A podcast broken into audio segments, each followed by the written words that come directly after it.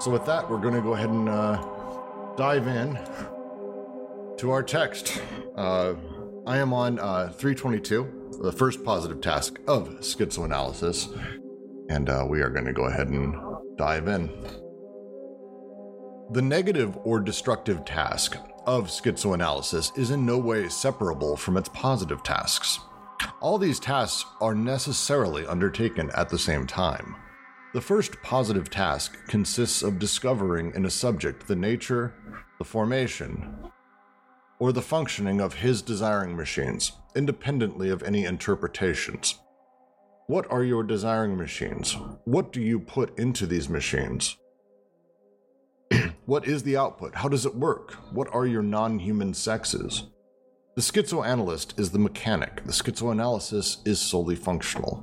In this respect, it cannot remain at the level of a still interpretive examination. Interpretive from the point of view of the unconscious, of the social machines in which the subject is caught as a cog or as a user. Nor of the technical machines that are his prized possession, or that he perfects or even produces through handiwork nor of the subject's use of his machines in his dreams or his fantasies. These machines are still too representative and represent units that are too large, even the perverted machines of the sadist or the masochist, even the influencing machines of the paranoiac. We have seen in general that the pseudo analyses of the object were really the lowest level of analytic activity, even and especially when they claim to double the real object with an imaginary object and better a How to Interpret Your Dreams book than a psychoanalysis of the marketplace. As always, we dive right in. They don't fuck around with any of these chapters. Um, would anyone like to take a crack at explaining this before I do? So, schizoanalysis is actually making way out of, um, you know, we've we've talked previously of um, symbols answering to symbols. So it's in into a signifying um, sphere or space or scale. Um, but Deleuze and Guattari are trying to get out of this to actually get back to a, a, a realness at the level of you know in, in between materiality and sociality without being into the interpretative structure of the discourse or the semiotics so basically what they're trying to to do is to approach the, the, the realness of the processes that are um, to be observed instead of like trying to interpret interpret or th- these phenomenons and um, play in the in the, the, the realm of symbols.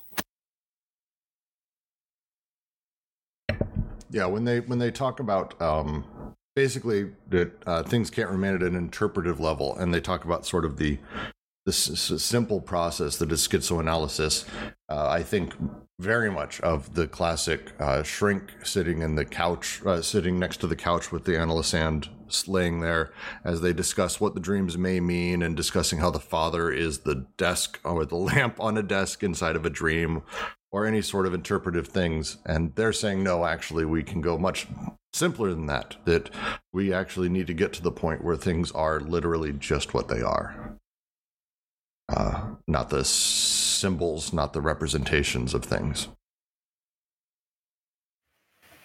Yeah, as I read him, it's kind of like Nietzsche, where he talks about philosophizing with a hammer, right? There's the image of like, you know, tapping the pots or breaking the uh, icons.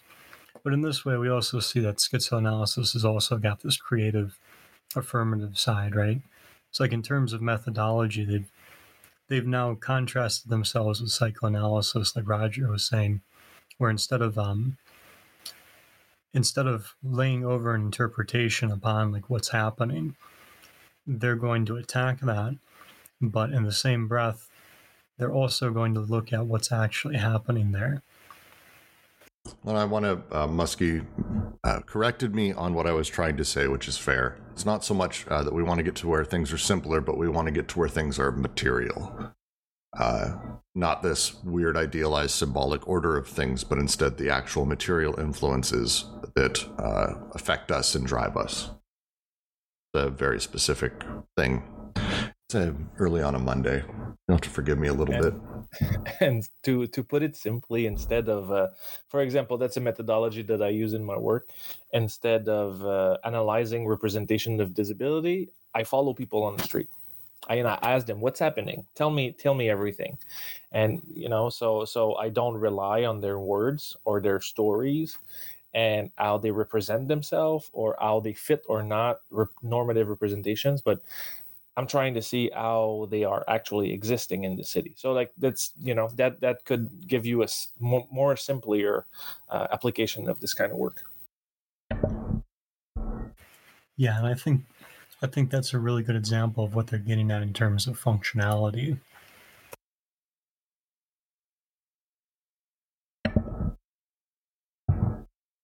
And it's uh, to to mention specifically also the machines uh, that we're talking about don't necessarily need to be purely material because we're talking about uh, uh, the machines themselves also being imaginary, also being virtual at some level as well.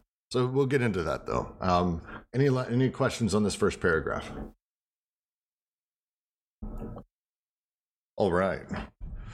The consideration of all these machines, however, whether they be real, symbolic, or imaginary, must indeed intervene in a specific way, but as functional indices to point us in the direction of the desiring machines, to which these indices are more or less close and affinal. The desiring machines are, in fact, uh, the desiring machines, in fact, are only reached starting from a certain threshold of dispersion that no longer permits either their imaginary identity or their structural unity to subsist. These instances still belong to the order of interpretation, that is to say, the order of the signified or the signifier. Partial objects are what make up the parts of the desiring machines. Partial objects define the working machine or the working parts, but in a state of dispersion such that one part is continually referring to a part from an entirely different machine. Like the red clover and the bumblebee, the wasp and the orchid, the bicycle horn and the dead rat's ass. Let's not. Um, let's not the, the working machine in the text is uh, it appears in French also in Mm. italic. So they use the term working machine in French. Oh, interesting. Let's not rush to introduce a term that would be like a phallus, structuring the whole and personifying the parts, unifying and totalitizing everything. Everywhere there is libido as machine energy, and neither the horn nor the bumblebee have the privilege of being a phallus. The phallus intervenes only in the structural organization and the personal relations driving deriving from it where everyone, like the worker called to war, abandons his machines and sets to fighting for a war trophy that is nothing but a great absence, with one and the same penalty, one and the same ridiculous wound for all castration. This entire struggle for the phallus, this poorly understood will to power, this anthropomorphic representation of sex, this whole conception of sexuality that horrifies Lawrence, precisely because it is no more than a conception, because it is an idea that reason imposes on the unconscious and introduces into the pa- passional sphere, and is by and is not by any means a formation of this sphere. Here is where desire finds itself trapped, specifically limited to human sex, unified and identified in the molar constellation. But the desiring machines live on, the contrary, under the order of dispersion of the molecular elements. And one fails to understand the nature and function of partial objects if one does not see therein such elements. Rather than parts or of even a fragmented whole, as Lawrence said, analysis does not have to do with anything that resembles a concept or a person. The so called human relations are not involved. Analysis should deal solely, except in its negative task, with the machinic arrangements grasped in the context of their molecular dispersion. Uh, I'm going to go back to the part that I think I can actually explain, and then I've got questions. Um, when they when they talk about the uh, the machine energy, the way that we talk about partial objects that are actually joined with objects of another machine, they use the examples uh, of uh, before Roger interrupted uh, the red clover and the bumblebee, the wasp and the orchid, the bicycle horn, and the dead rat's ass. Uh, the example of the wasp and the orchid we've actually been discussing in a different channel. But the core idea is that, uh, as Deleuze and Guattari actually talk about earlier, the wasp and there's an orchid specifically that looks like a wasp and uses that sort of form of looking like a wasp to attract, wasps, which causes it to get pollinated. And the wasp thinks it's having sex with another wasp. The point they make is that at any point, the wasp is ultimately becoming orchid, and at the same time, the orchid is becoming wasp. There is a uh, interdependency there and a simultaneity to what they are at any given moment. That is what they're talking about when they talk about partial objects. That the machine of the orchid wasp, for example, the orchid wasp machine, isn't necessarily the totality of it. It's got these partial objects inside of it. It's not really a whole wasp, it's not really a whole orchid. There's other pieces of it. And being aware of that is how these things sort of switch back and forth. And yes, Lou, this is basically Bergsonian thinking. Uh, like I said, Bergson is uh, very foundational to a lot of this, and this is absolutely up that alley. Now, first, I, I want to make sure uh, was my interpretation generally how people are seeing it? With the wasp and the orchid and the partial objects and how machines can be identified? Yeah. Yeah, I even think about in terms of like, so when you talk about like the reproductive aspects of the flower, like the pistil, right? Like, normally we talk about those, at least as I remember our high school uh, botany course, but uh, normally you hear about that in terms of male and female, right? Like the pistil is the female part of the uh, of the flower and, and so on. But I think Deleuze and Guattari's point here is that it's it's not one, it's not anthropomorphic, and two, to that point, like all these different pieces, right? So they're they're not talking about partial objects in terms of some like lost whole, or like uh, some uh, some unreached some some totality that it's a part of. They're talking about how these, kind of like uh, Brooks, you're, you're saying like how these different uh, machines connect with each other, and so you, you don't really have like we're talking about the WASP orchid machine, but within that assemblage, there are different parts interconnecting and breaking with one another.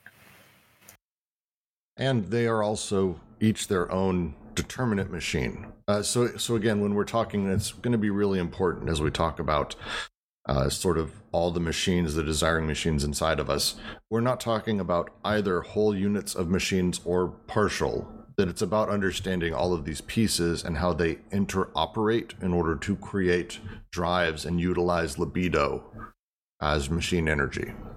That's the bigger deal. So, in the case of the orchid and the wasp, we have the orchid wasp machine.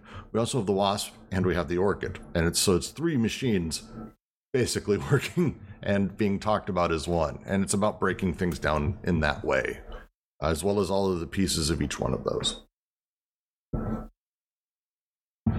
Uh, one thing I was going to say, Brooks, is uh, it's really a minor point. Um, I, I, don't think you were even saying it in like a really serious way. It was just sort of like a transition, but kind of interesting to what you were saying right before we read this passage with like, well, it's not just these like actual material machines; it's also all these other kinds of like imaginary machines and stuff like that.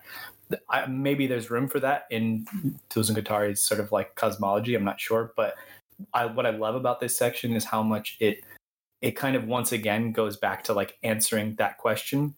Even when they go uh, in a few paragraphs, we'll get to the bit where they say something like the the conversion of a bit of energy isn't something that occurs at a specific moment, but it's like a constant condition of the system itself. That the more you kind of go in this, like as they say, schizoanalytic bent, it, the conditions, the virtual conditions that create the system, aren't really separate from their material reality. You know, it's like it's it's impossible to separate because because it has to exist at every point in the you know system or the organism.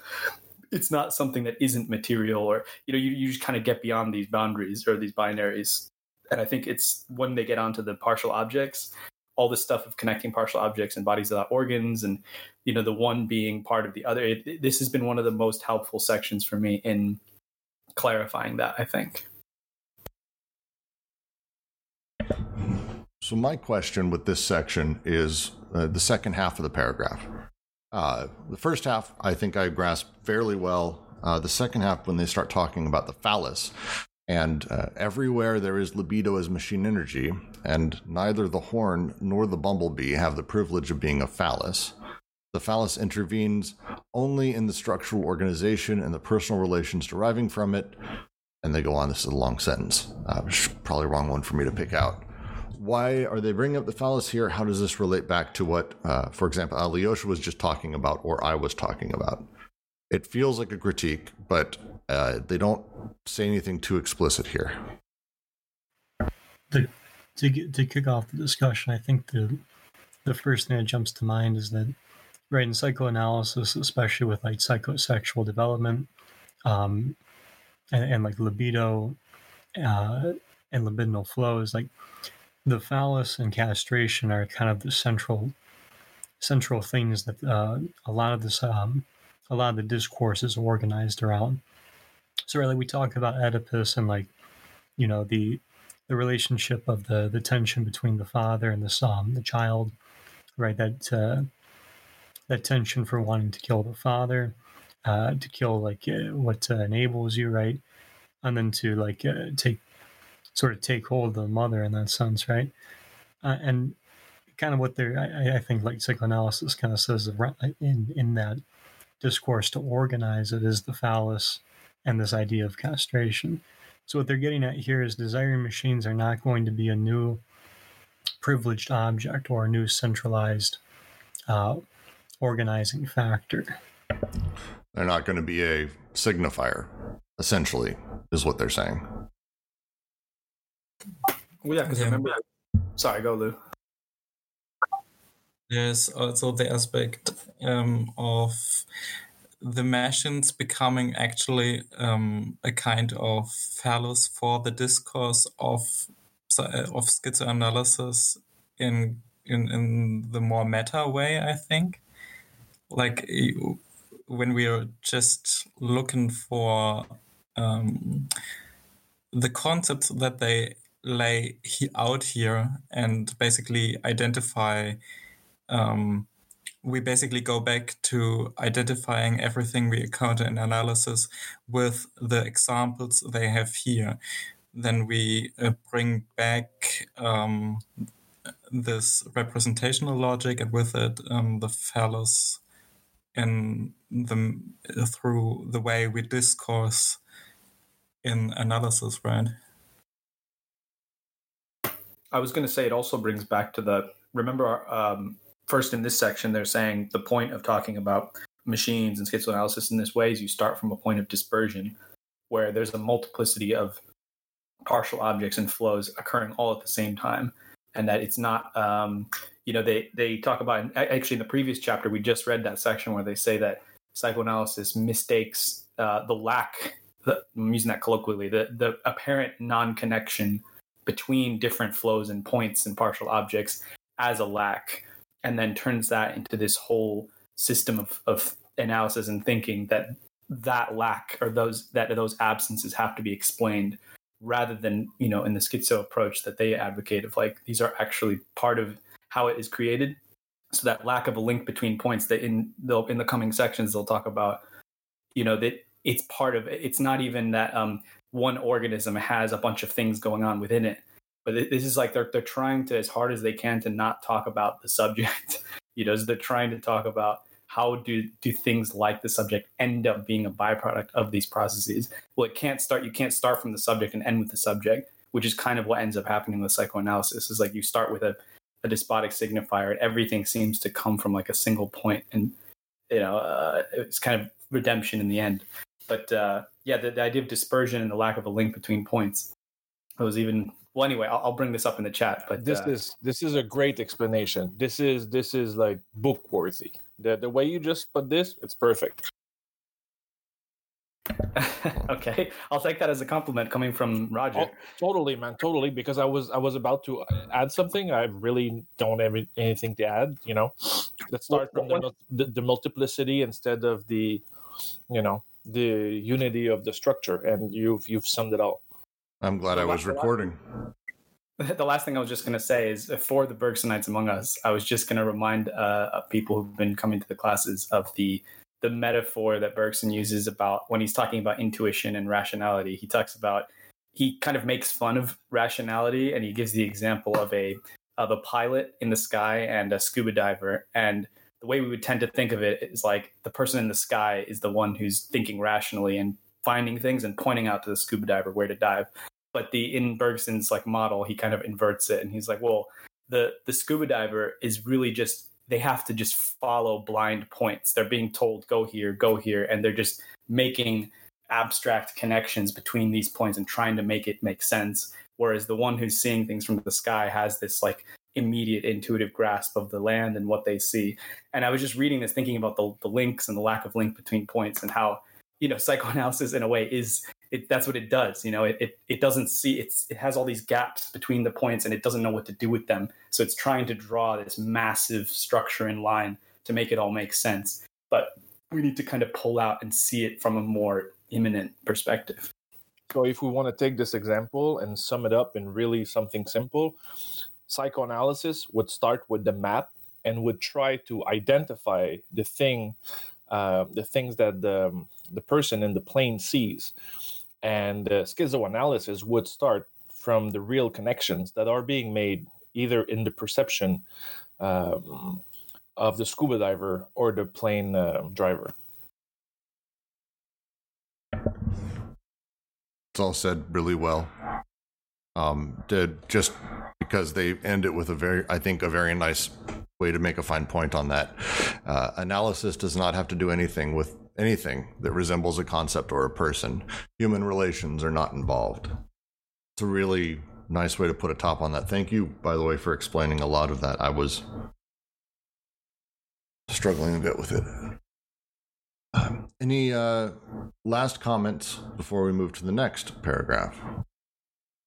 I would just like to discuss one little thing, and uh, what they say, as Lawrence said, analysis does not have to do with anything that resembles a concept or a person. The so called human relations are not involved.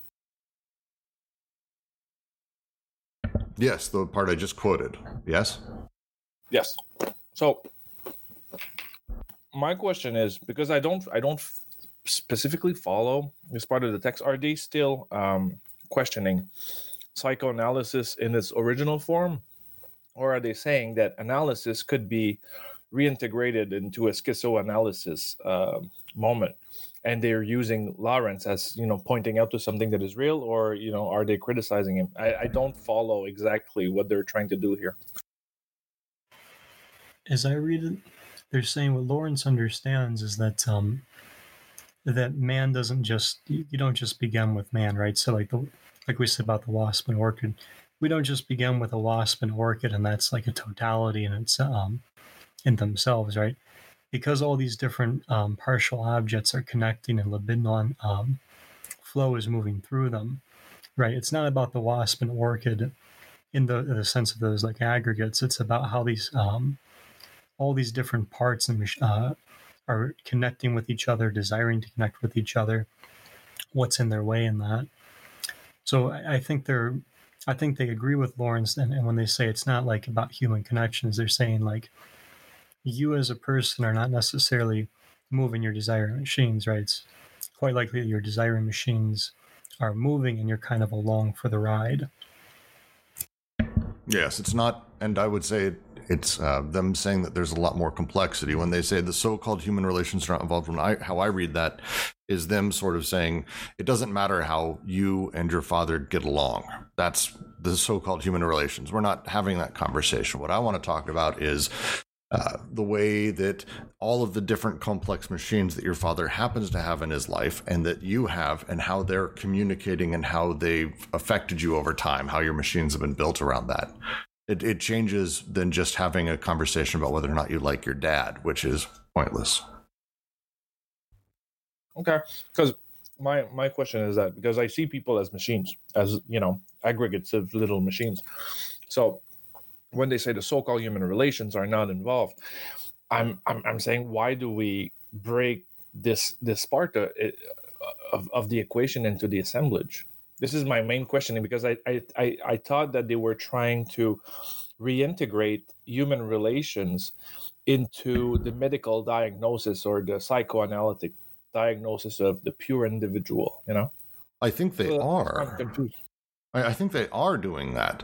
Uh, the the human in this case, because it's the creation of the subject on the virtual service that is all of these machines, uh, analyzing how one virtual object interacts with another virtual object is not how you deal with fixing complex computer machinery. The reality is there's a million different pieces. Yes, it's two machines that are interacting, but you need to see them not as two machines, but as collections of thousands of them. Uh, Latour talks about this greatly in, uh, I, I would say, actor network theory is worth bringing up now, however anyone may feel about Latour.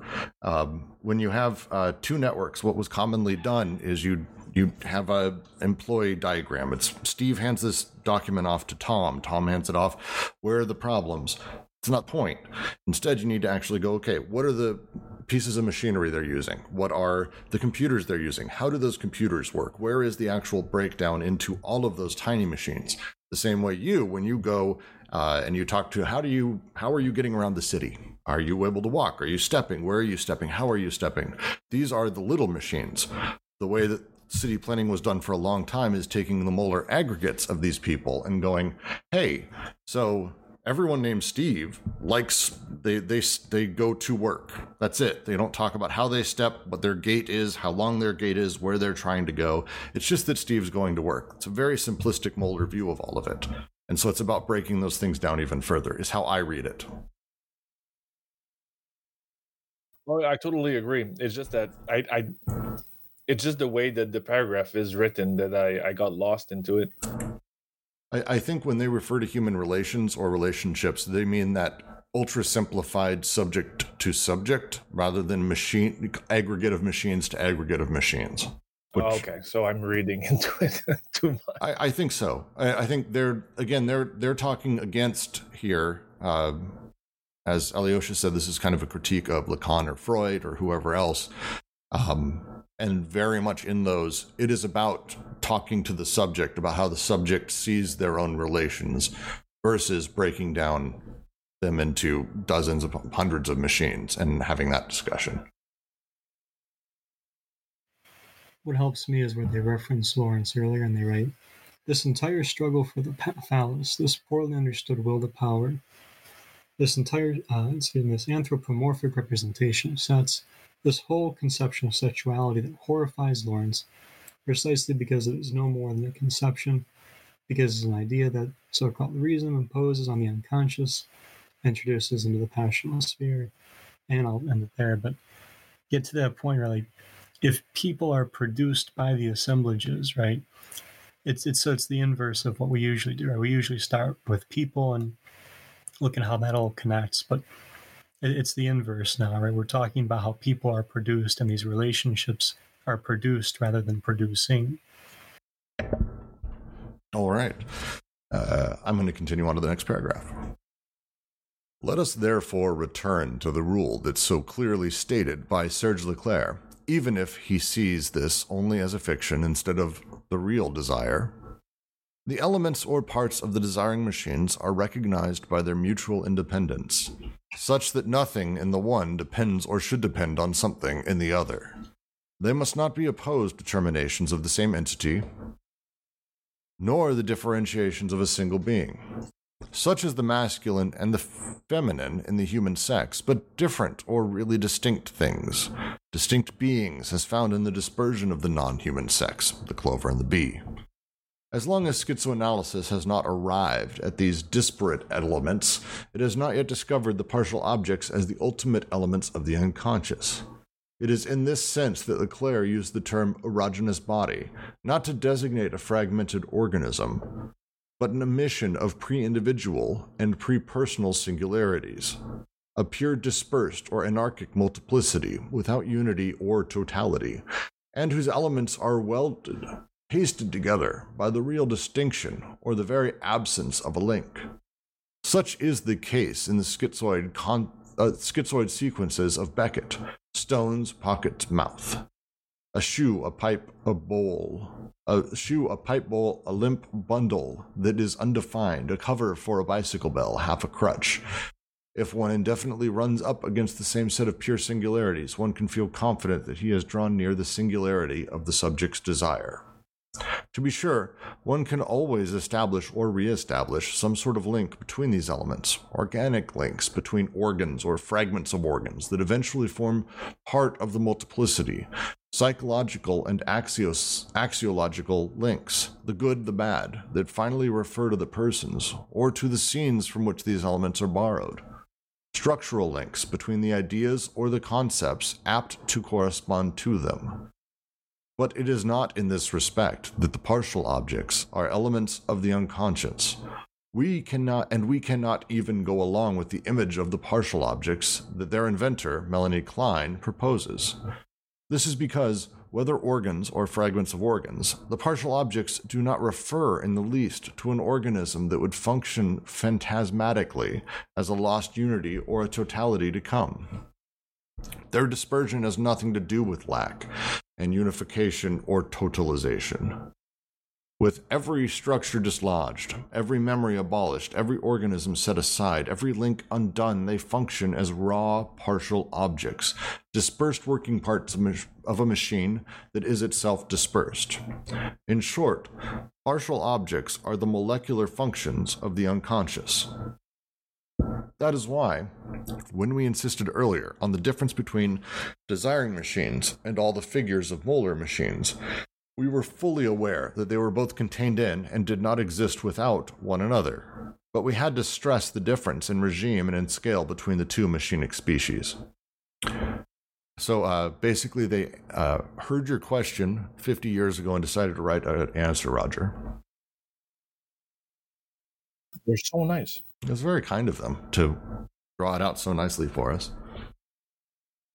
Um, as a quick summary, uh, this was actually very much an answer to Roger's question about how people exist and the personal relationships between people, what partial objects are, how these things function, and where they fit inside of the molecular molar side of things. Like literally just answering Roger's entire question so that's a really interesting way of writing because you know they they make the confusion and then they answer their own confusion. This is i love that.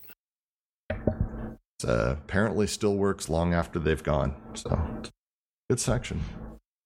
You can also relate it to the that whole again the non-human sex thing that they talked about before. So this idea of an erogenous body it's like when we think of the erogenous body we shouldn't be thinking of like the bee or the or uh, you know the, the clover or the wasp or the orchid it's like that conjunction that that hyphenated phrase of the wasp and the orchid like that's the erogenous body. That's the virtual meeting point at which all of these different like they say pre-individual pre-personal singularities can produce something else. Like this is very much drawing on Simondon I I am the worst of the Simondon students because I only attended like a few sessions. So I don't know if anyone else is here who could talk about that but uh, but that very much that pre-individual the idea of like metastable systems that produce you know later effects that's what i'm reading in, in this and and getting outside of when we see body we tend to think subject but body is like it's a kind of organism that like our toes you know body without organs it, it stretches over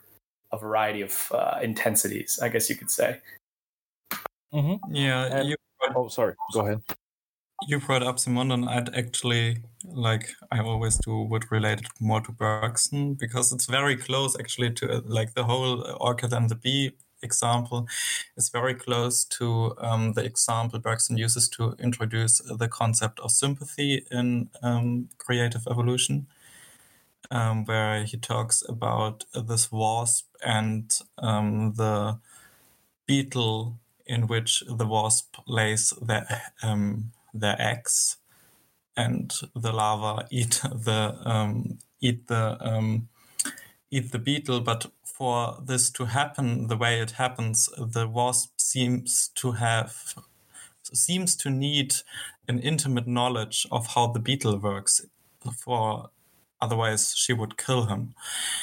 And um, what Bergson there does is basically he says, well, the intellect always touches on these two animals as two objects, but what's really happening is that we are witnessing one system, one organism who has two, who is realized in two acts or two tendencies, um, the beetle and the wasp. And um, there's something very similar going on here with um, with the um, stuff that uh, Deleuze and Guattari are talking about. Yeah, totally. And um, if if we want to bring back bring it back to like a really short summary of the understanding of Simondon and this, uh, the subject being in Simondon is something that is metastable. So, for example, me, Jan, or Roger, as you know me, uh, as a subject, I am something that is temporary, you know, and something that is always moving. My body at this right moment is something that keeps changing, keeps, you know, rearranging, reassembling itself with its environment, its ecology. So basically, uh, I'm not really myself, but I'm a sum of material elements, but also relations, intra relations within my body, but extra relations in the way that I interact with computers, I eat food, I live in a city, you know, there's the temperature regulation and all of this. So basically, this this old train of thinking makes it that the priori object are not the ends, but the relations that are producing the ends. In in the sense that, you know, uh, we need to look at relations of functioning and connection prior to looking at the individual individual objects that are being produced by those relations. So it inverts, you know, the type of analysis. Any other questions or comments? Feel free. Uh, anyone who's not already typing, uh, feel free to jump into AO discussion chat. um, but I think I'll move on to the next paragraph.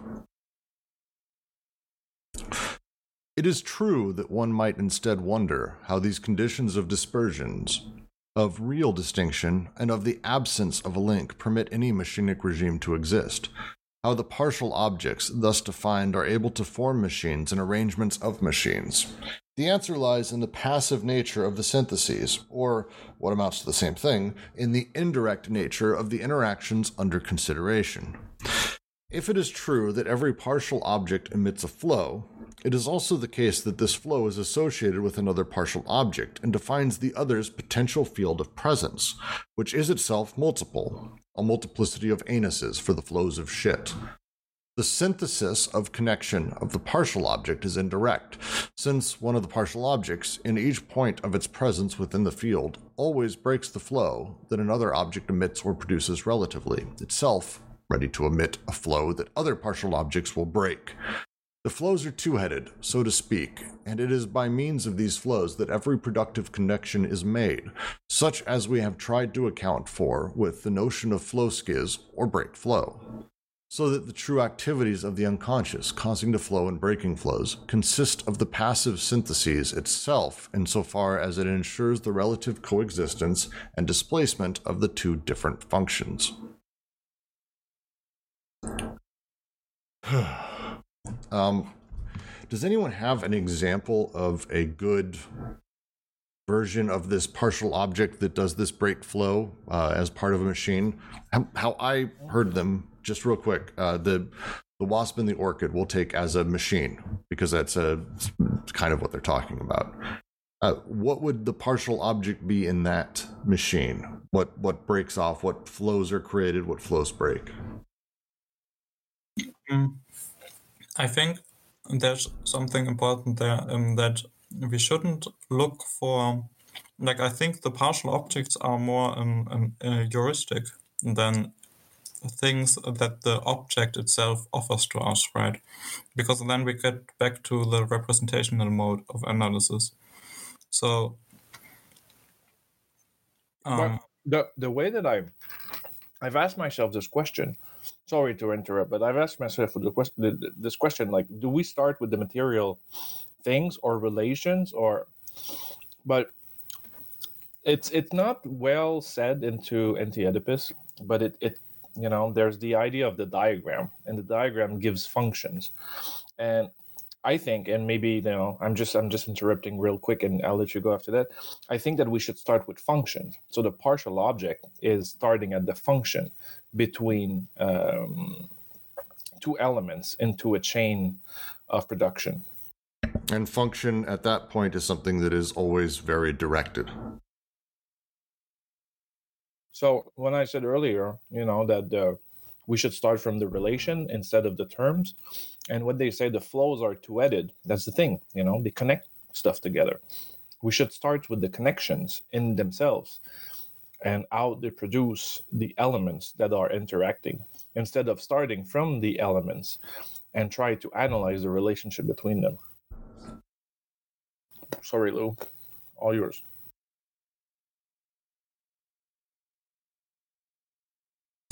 I guess we could start with the notion of affection here, uh, that is later developed by uh, Deleuze in his uh, Bacon book and the cinema books, as well as in um, What is Philosophy? Because uh, when we look at um, when we look at these affections, it's still a process.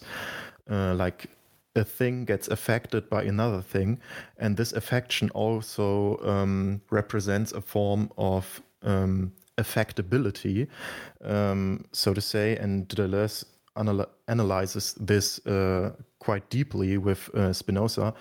Um, so when we look at affects, it's uh, this this crossing of specific elements and their process, their function, and their specific uh, way of affecting um, already um, dispositioned entity, so to say. And uh, by that, we can um, look parallelly at elements and relations at the same time, if this makes sense. Mm-hmm. That's that's totally it, you know. And uh, I'm gonna say again in my own work, but this is this is what I settled for. You know, try to see people as an assemblage of affects and uh, uh, relation, uh, ecological relations. So always see them in a setting. Always see them as a synthesis of competencies and skills that have been acquired into uh, prolongated presence into an environment always interacting because you know let's let's let's let's talk bro stuff you know? You go in the gym you are being you are the product of lifting the weights you know? And the weights are you know they're stable their temporality is different than yours but your muscles are breaking down from this interaction and they keep building. So your your body is changing and this gives you like a more rapid uh, form of visual change and you know you can you can actually see the transformation into a body but through life for example that stuff happens to you also in the form of like muscle building perception you know uh, depending on what you do in life who you are what your interests are you will perceive different things into an environment and you know the, you are just being produced. It's not because there's different things in the environment. It's just that your world is completely different because you emerge from a set of relation instead of another. Definitely, and I guess this is uh, this more ecological view on um, surroundings, or better, Umwelten in in German.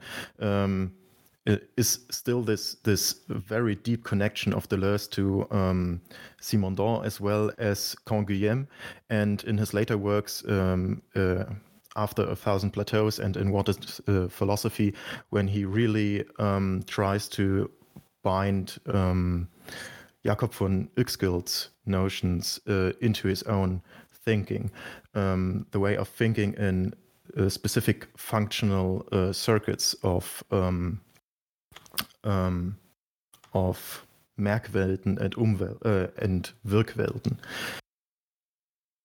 I think also though this section, what's important when they say the flows are two headed, and I think we might be repeating the same point over and over, but it is yeah. what the flows are two headed not just because they they flow and they break. What they specifically say, if it is true that every partial object emits a flow, it also is the case that this flow is associated with another partial object and defines that other's potential field of presence, which is itself multiple. The synthesis of connection of the partial objects is indirect, since one of the partial objects in each point of its presence within the field always breaks the flow, of blah blah blah. So like, if you want to you want to be crude and disobey Roger's orders and think of it in terms of the world, like if you think about biology, the way it's taught to like s- school students, you you always get the example of like, Uh, you, you muted think- yourself, Alyosha. oh, I always do that. Uh, yeah, you get examples of uh, biological systems that are symbiotic. So you get different kinds of animals. You know, supposedly, again, in a conventional explanation, you'd be like, oh, well, this animal can't do this, and it, lacks X, and then so this other animal does this for it. And so, or you could break it down to like bacteria in your gut or any of those things. And what they're trying to say, I think, is that you can't just look at the because this goes back to the problem of like that psychoanalytic model of looking for the absences and and the you know the the the absence or the non-connection they call it this real distinction the pure difference of all these multiplicities look seeing in that like lacks and absences instead of seeing like you need to see from each flow the the fact that like from a partial object okay it emits a flow but it also kind of contains the potentiality to uh, interact with another flow. And and then the way that happens is through a, a break. But it's not it's so all i'm saying is that it's not just that flows sometimes connect and sometimes they break. It's that like every even in the beginning of the book they talk about this that like every flow has to like have a pre uh you know a conceived uh, sense or whatever you call it that something can be taken out of it you know? So like rather than see these two animals as we were saying earlier as somehow lacking or something like if you pull back a bit further you see well they're they're actually both productive elements of another kind of system just at a different order of perception or different regime of, of perception. So you you need those potentialities. Like they're all different orders of metastable states basically Yes, that's totally that's totally right. You know, because an assemblage, and that's the thing. That's the problem we have with the idea of structure. We sense one structure as something that is like a single unit, but assemblages are like um, uh, Russian dolls, and you know that's the that's the example that I give. An assemble an assemblage is always within another assemblage, which is un, into another assemblage. That if you see it into a vertical manner, but it can happen into an horizontal manner also. So basically, you know, parts of an assemblage are being produced, but they are being they are producing other assemblages as well. So it's it's it's this whole ecological, really large ecological field that we need to see when we're talking about one of the nodes, because that node has effects. It's like a trickling effect to everything else, and everything else has effects on it. And with that, I think I'll move on to the next paragraph, unless we have uh, any last notes or mentions. Now, let us assume that the respective flows associated with two partial objects at least partially overlap. Their production remains distinct in relation to the objects y and x that emit them, not the fields of presence in relation to the objects A and B that inhabit and interrupt them, such as the partial A and the partial B become in this regard indiscernible, thus the mouth and the anus, the mouth anus of the anorexic. They are not indiscernible solely in their in the mixed region, since one can always assume that having exchanged their function within this region, they cannot be further distinguished by exclusion, there where the two flows no longer overlap. One then finds oneself before a new passive synthesis where A and B are in a paradoxical relationship of included disjunction. Finally, there remains the possibility not of an overlapping of the flows, but of a permutation of the objects that emit them. One discovers fringes of interference on the edge of each field of presence, fringes that testify to the remainder of a flow in the other, and form residual conjunctive syntheses guiding the passage or the heartfelt becoming from the one to the other. A permutation involving two, three in organs deformable abstract polygons that make game of the figurative Oedipal triangle never cease to undo it.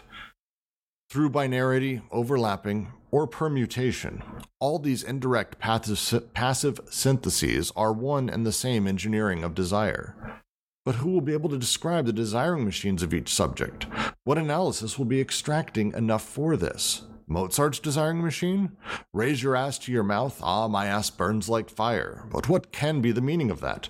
Perhaps a turd wants to come out. Yes, yes, turd. I know you. I see you. I feel you. What is this? Is such a thing possible?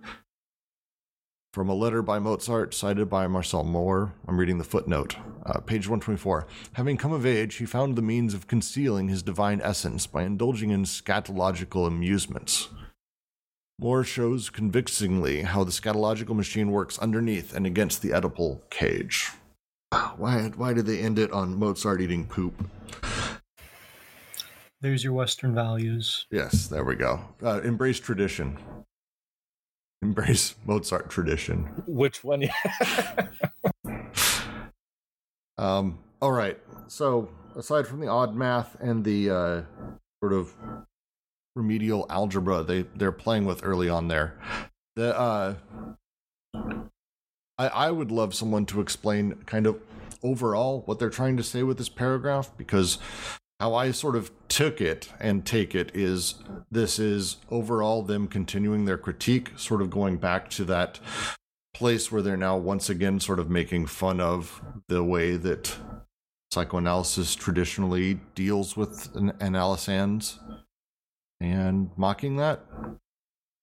Um, I think these last two paragraphs are just them sort of re going over the passive synthesis of the unconscious and um, explaining how these passive synthesis they're, they're about to explain how these passive synthesis result in the molar structures that they introduced in like chapter three. So so then what is the answer to their question they ask at the end here i guess? Uh, who will be able to describe the desiring machines of each subject? What analysis will be ex- exacting enough for this? Mozart's desiring machine? I I think they're given an example of maybe it feels Possible. sarcastic. possible. Yeah, yeah, a possible, not possible way.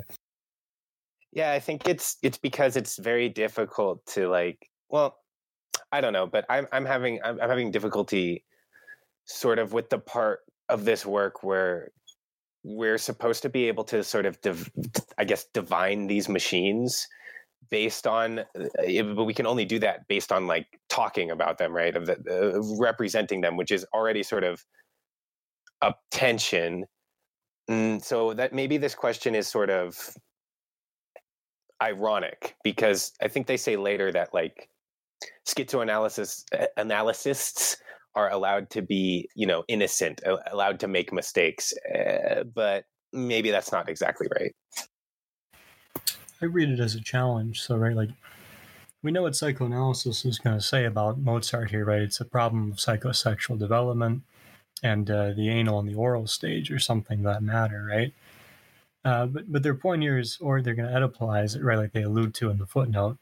But the point here is that, uh, so if we're not going to just take the you know di- the diagrammatic way out and say, well, yeah, all this is uh, functionality according to the Oedipal triangle but instead the unconscious itself made some mockery of the triangle by without even knowing that it is right Mm. so in that manner right schizoanalysis is going to have to and this is part of the positive um, aspect of its methodology and task is going to have to deal with what mozart wrote here not as though he is some like uh, tortured uh, genius with psychosexual developmental issues but uh, as he's act like affirming what he's actually doing here right which is talking about um, you know, turds and, and mouths and that, right? Like, without necessarily having a um, a sexual deficiency. Um, on this, I will go back into the French version because I just realized it's a little bit different. And in French, they say "tendez votre cul jusqu'à votre bouche." Like, make a tension between your ass and your mouth. It's not saying that put your your ass next to your mouth. It's saying that how can you give a mouth to your anus into this old conduit? And when they say, um, but what can be the meaning of that? They don't say this in French, and they say, what what does it want to say? Not the meaning, but what does it want to say? Like if you give a mouth to your anus, what would the anus say? So it's a form of um, giving a voice to a partial object. Yeah, and in that way, you have a project of enunciation, right? Because the by affirming the partial objects, like you're saying, they're able to speak for themselves. If you allow the, um, as hopefully that doesn't come off as a cliche, but to speak for themselves, right? Okay, then that earlier section, that earlier part of this paragraph, um, there use the example, thus the mouth and the anus, the mouth anus of the anorexic. Uh, forgive me, my psychoanalysis is rusty, but that's that old thing of the uh, mouth and the anus effectively being signifiers for taking in and expelling and turning them into partial objects as part of one connected machine. That, that is them turning them into signifiers. Now, is that them? And again, they talk. I, am This is why I'm having trouble following this entire section. Is early on they say basically, no, we're not fuck signifiers. We're not dealing with them. That's not where the machines are at. But it feels like they're literally saying, actually, no, these signifiers are machines, and I'm trying to. Under- instead, what they're saying is that those machines are functions. So the mouth anus of the anorexic is, you know, they the the mouth actually takes the role or the function of the anus as it expels back the food. So basically, there's like one organ with both functions for this person. I, I yeah. think there's two things. Sorry, go ahead. Oh, I was just gonna say, like, instead of taking a sort of like I think uh, I think like a psychoanalytic reading of that would be about like the stages of psychosexual development, right, where the mouth and the anus get kind of swapped around, and a psychoanalysis would look at it that a psychoanalyst an analyst would look at it that way. Uh, but instead of looking at it like that, they're using this as an illustration of the disjunctive synthesis, where the mouth and the anus can uh, swap functions because they're included as like it's a disjunction that's inclusive. Uh, yeah, I, I, think that's uh, a, it's less a point about semiotics and more a point about the disjunctive synthesis and the way it's recorded. Yeah, I think you guys have answered that one. I, I was going to say something about this, but I just wanted to also say like this is just an extension. This whole paragraph feels like an extension of the statement at the beginning of the previous paragraph of uh, one might instead wonder how these conditions of dispersion of real distinction and the absence of a link permit any machinic re- regime to exist. Because they give the example of okay, imagine objects X, Y, uh, there, there's production happening from them uh, how, how do they if they're just forever distinct from each other and they don't interact because they have to be like these diff, purely differential multiplicities how does anything come out of that? But they try but then this, they're they're defining well there's the partial objects and kind of what initially is emitted from them but then there's the fields of presence. And the fields of presence that they kind of like constitute there's it's almost like a, a schematics of like leakage as creepy as that sounds because they're saying this pre- these fields of presence aren't like neatly uh, they don't like they're, they're, like radial i guess or they're like uh, they they emanate outwards. And they start to kind of they're they're without saying connective disjunctive conjunctive body without organs Say serabatsur that's what they're they're saying you know? They say that the such that the partial a and partial b become in this regard indiscernible and not just in the mixed region where this like field of presence is all everything's getting all mixed up in an orgy of fucking flows. But uh, since one can always assume that having exchanged their function, blah blah blah. Uh, yeah, one finds before a new passive synthesis where there's a paradoxical relationship of included disjunction. And sorry, I skipped that part right before that, where they say where the two flows no longer overlap. Like things start to qualitatively change and permutate in that conjunctive phase. Uh, it, sorry, I'm losing my words here, but my point is um, yeah, it, it's a recapitulation of the syntheses, and it's and it's important to understand why, if they're relying on the idea of all the flows and partial objects, are all in happening in conjunction. Like a psychoanalyst would be like, "Congratulations! Like, where is the symbolic order? Like, how is this all connected?" This would just result in like a blind automaton that does nothing. This is kind of them trying to answer that. Yeah, the, their way of going about it is very different from a psycho psychoanalyst psycho I can't say it today. An analyst who's going to look at it and be like, "That's because you had a messed up childhood and you didn't develop right." The, the, the, their uh, Deleuze and Guattari are not looking at it that way at all. Well, and to that point too, right? We see how functionality is is happening here too, right? We're normally right. So, like, if we want to think about in terms of the exclusive disjunction, uh, the exclusive disjunction, right? So, like you know the ass uh, shits and the the mouth receives, right? But the the point here seems to be that with the assemblage that's happening, and the way that that's getting recorded, and and what the subject is going to experience in the third synthesis, right? you have a what would appear to be paradoxical, and that um, the mouth itself is is performing different functions. So, if you think about the mouth only as a receiver, right, more exclusively in that manner, it's not going to make sense that the mouth is doing what it's doing here. And i mean you know we could we could bring this to any other thing you know? Society has evolved sexual practices has evolved as well. And the anus kind of you know the function of the anus has differentiated let's put it like that. And now it's just not like an you know doesn't only have the function of defecation but you know christianity and all those religions they kind of like you know went on the side a little bit and now it's a site of arousal. It's you know there's there's all of this. So basically psychoanalysis would say oh you have an anal fixation or something like this. It would try to fix you into going back into a normal heterosexual time type of coitus or coit. I don't know how to say this in english but you know it's a uh, different organs can serve different function depending on who you are where you are what's your cultural background what's your the, the, the moment in history in which you are. So uh, I think I think this this kind of example, the mouth anus of the anorexic, could be like explained into a whole range of instances. I like uh, I like the way you uh, brought up the sort of uh, heterosexuality as an example of the way that psychoanal- psychoanalysis is going to turn these analysands towards these molar arrangements uh, because of the whole practice of pathologizing that they have. And uh, in comparison, schizoanalysis is more about it's not about pathologizing, right? It's a self-conscious endeavor to uncover the machines that are operating in the analysands, you know, biology and mental well-being Mm-hmm. So you know, one one will start with the structure, into the binaries of the structure, and try to analyze the real from this structure and correct the perversions because you know that's what they say it's perversion. But this kind of the schizoanalysis never talks about perversion. The perversion is to actually try to cookie cut reality into this structure. Yeah or to apply paralogisms right is that always the case? So I'm going back through as you guys were talking. Um, I was listening, but I was going back through because I've one of the things I've been having trouble with is the three syntheses.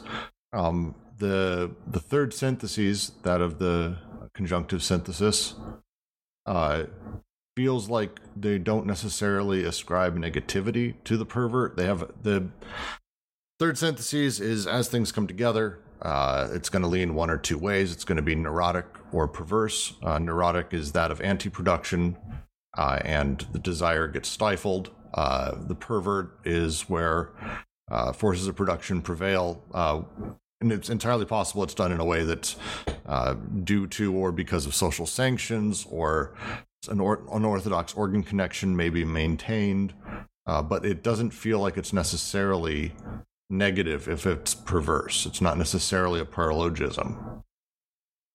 Or is it always? Like, I guess it's worth asking. In psychoanalysis, I think it is. I'm talking. I'm, I'm talking about in their, in their, in anti-Oedipus and in, in schizoanalysis. Are, are you talking about chapter one, section three? Yeah. Oh yeah, early, early shit. Yes. I think when they talk about the perversion in the early chapters, they always talk about the pervert of psychoanalysis and they reevaluate that valuation right? Like they they they uh, take some distance from this uh, judgment of perversity. As i remember the syllogism is the point sign and i think the um, excuse me, the syllogism is the point sign. I think the paralogism was like the signifier. Right. So, like the point being, like uh, in the third synthesis, the so right uh, libidinal energy has now uh, produced, been distributed, and now it's going into consumption. Right. So, as I understand, like uh, what we typically tend to think of as the subject, but more especially like these partial objects and that they're moving through um, consumption and in that sense, you get something. Um, well, we we usually uh, think of subjectivity as exclusively a personal thing, right, for people. But uh, in this case, like where they talk about like Columbus simulating a whore, simulating an admiral, excuse me, an admiral simulating a whore, right? So like with the way distribution has happened in the recording, um, the the subjects here are consuming and consummating the relationship. Okay, interesting. Hmm. Um, So like I probably should continue because I know they're about to get into the syntheses. I don't want to spend too much time uh, over analyzing these chapters. We're going to have a hell of a review session as it is. Um, and what did you want to say, Jack? Oh, I was gonna say that works, but uh, like with the with the wasp and the orchid, right? Like the way like the the pistil and the um the wasp's uh, shall we say reproductive organs, how this all comes together, right? Those move through the syntheses, and with the consumptive aspect, you get those. Um, you get like uh, as they say, like th- those organs and those partial objects uh, performing simulations and consuming the, the surplus, right? where they talk about like the celibate machine um, writing on uh, a body, for instance. So they give the instant uh, the example of Kafka's penal colony. Okay. Hmm. Um, I will continue reading though, because they're about to get into uh, the syntheses and even more. So, uh, these syntheses necessarily imply the position of a body without organs. This is due to the fact that the body without organs is in no way the contrary of the organ's partial objects. It is itself produced in the first passive synthesis of connection, as that which is going to neutralize, or on the contrary, put into motion, the two activities, the two heads of desire. For as we have seen, it can be produced as the amorphous fluid of anti-production, just as it can be produced as the support that appropriates for itself the flow of production. It can as well repel the organ's objects as attract them, and appropriate them for itself. But in repulsion, as in attraction, the body without organs is not in opposition to these organs' objects. It merely ensures its own opposition, and their opposition with regard to an organism. The body without organs and the organ's partial objects are opposed conjointly to the organism. The body without organs is in fact produced as a whole, but a whole alongside the parts, a whole that does not unify or totalize them, but that it is added to them like a new, really distinct part.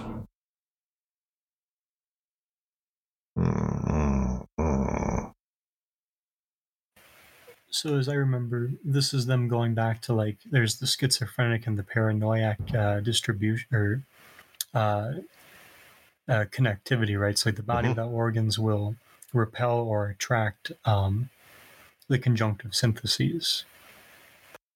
To uh, quote Holland, actually, because that's the section I was on in Holland earlier. Uh, the forces of production and anti production also interact in other less rigid ways to produce mobile personality structures which remain closer to the continual open ended, indefinite nature of the syntheses, and therefore enjoy or suffer experience with much greater intensity. As we saw, Deleuze and Guattari designate catatonia as the state of zero intensity, total breakdown, the syntheses extinguished completely, no connections, no recording, no subject. It forms a kind of baseline against which to measure the forces of attraction and repulsion operating on the active body without organs. The paranoiac experiences the entire panoply of desiring machines as threatening and wants to repel them, but without losing touch with them altogether, as the catatonic would. Here, the forces of repulsion predominate, yet the forces of attraction are still in play, constantly repelling the desiring machines with no prospect of ever completely succeeding, is itself a form of intensity, especially compared to the zero degree intensity of the full body without organs. The schizo, by contrast, affirms the forces of both attraction and repulsion and takes them to the limit. Instead of being repelled or merely having their finished products registered, the connective syntheses are brought back into play and put into operation on a body without organs whose disjunctive syntheses multiply their ramifications indefinitely, thereby fueling the consummation of a perpetually renewed nomadic subject always different from itself, a permanent revolution of psychic life. Yeah, and so if we place this in context of chapter 4.1 uh, chapter 4 section 1 like the end of that that section the second diagram this is what they're going through right here right now is the, this breaking through the body without organs Um, I kind of want to ask because um, when I was revisiting some of this stuff earlier, um, I'm kind of um, wondering if anyone can help me with the. It seems like they're kind of uh, have a mirrored threefold synthesis to like Kant, but where they, um, in a sense, like reject the transcendental subject in Kant um, in favor of this body without organs and I'm wondering if anyone had any um, sorts of, uh, I guess, anything more detailed about how this relates to the kind of Kantian um, framework through the through his three synthesis. First, thank you very much, Hole Dweller. I had to say that. Um, Roger, Alyosha, I'm sure we have someone uh, who wants to just dive in and give a quick uh, answer to this because, uh, as as Alyosha says, they explicitly talk about Kant early on. Would anyone like to dive in and give that a try? Oh, come on. I'd love someone to do this.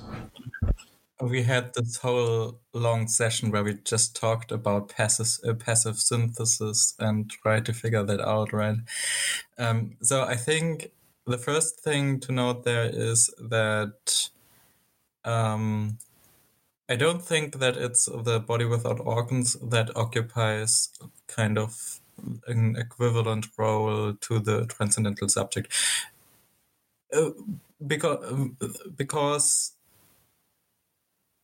Right, because uh, first of all, the the uh, body without organs is itself a, a, product of the whole process, right? It's it's it's produced and it it's part of the production.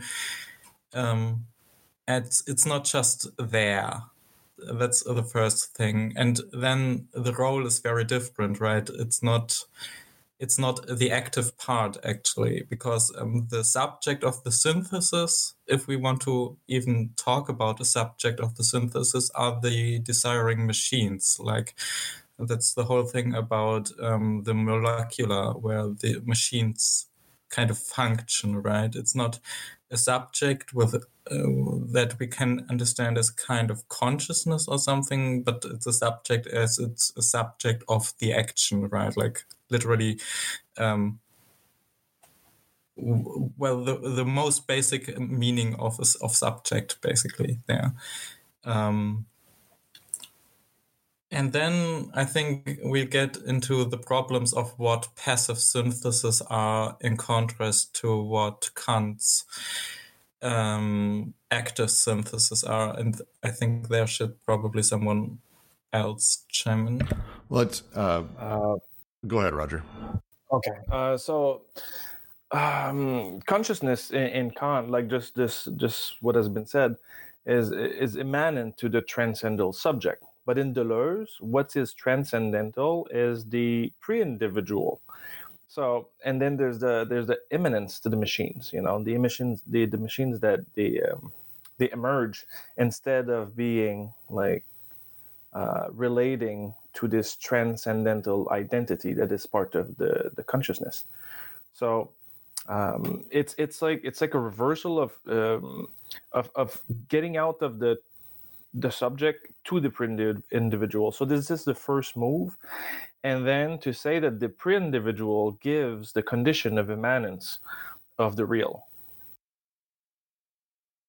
I don't know if that makes sense. Maybe uh, like I synthesized that, that, that absolutely makes sense, and it's totally kind of what I was um, like what I was uh, getting at. I'm just like wondering exactly um, how they um, escape this, uh, like the transcendental subject in Kant. Mhm. You know, So like- this, yeah, this this is this escape is to like what I said earlier. I don't know if you were here, but um, it's to start with the relations instead of starting with the I, the objects and their identities. It's Yeah. to thi- this this whole escape is to see the processes instead of the formalized um, objects. To it's like it's like a priority into the understanding of the real. I, I would add uh, just really quick because the the Eugene Holland actually has a really great line about this that helped me. Uh, in perhaps an unfortunate choice of wording, Kant called the illegitimate metaphysical uses of the syntheses transcendent as opposed to immanent, and his philosophical critique of metaphysics transcendental. Following Kantian usage, then, Deleuze and Guattari call their critique of psychoana- psychoanalytic metaphysics a transcendental critique. It proceeds by distinguishing immanent from metaphysical operations in the unconscious. Yeah, Yeah. So because they so call that's thing an immanent criteria as yeah, well. that's right. right. Right. Yeah, that that helped me. I just find it. I I've only recently read the first critique and going over the three synthesis and that there's so many striking um, similarities um, as far as what the three synthesis are doing. I find it's fascinating. Thank you so much for answering my question, even if it was kind of um, a digression. I appreciate it. Um, it's not that much of a digression. We're talking through the syntheses right now, so uh, trust me, you're not the only person who's having a lot of questions during this. Please ask more. Uh, we won't. We won't object. Um, is there anything else on this paragraph before we move forward? However, I was just going to say, and I don't think we need to stop just yet, but I really like that they're, when they say this thing about the body without organs and the organs partial objects, are it's not that they're opposed, that they're conjointly opposed to the organism. And I think that might be a guiding post for us. Like I was even thinking about when I spoke earlier, organism is a very easy way to talk about things, but I think organism for them designates structure and identity and like subject in that sense. And it is kind of ironic. We've gotten to the end of the book and you know they're, they're essentially saying the body without organs works with organs and you're like what the fuck are you talking you just spent all this time telling me it doesn't have any organs but I, I think it makes sense because if you think about that image that they always uh, talk about of like it's repelling and also attracting them like it is it needs the organs but not inside of it. You know it's not an organism that contains the organisms within within itself and you can kind of map it out in nice like uh what's the, the, the famous drawing of like the man with the with the multiple legs and the arms and all that? Uh it's not like that. It's that the organs are it's always like repelling and attracting you know the the egg or whatever they call it it's always repelling and attracting and so the organs kind of almost need to exist if you want to imagine it in an image outside of it rather than inside of it well, uh, thought it really no, it's it's. Uh, I'm actually just going to start reading the next paragraph because it literally continues off of what you were saying. Uh, speaking of the body without organs, when it repels the organs, as in the mounting of the paranoiac machine, the body without organs marks the external limit of the pure multiplicity formed by these organs themselves, insofar as they constitute a non organic and non organized multiplicity.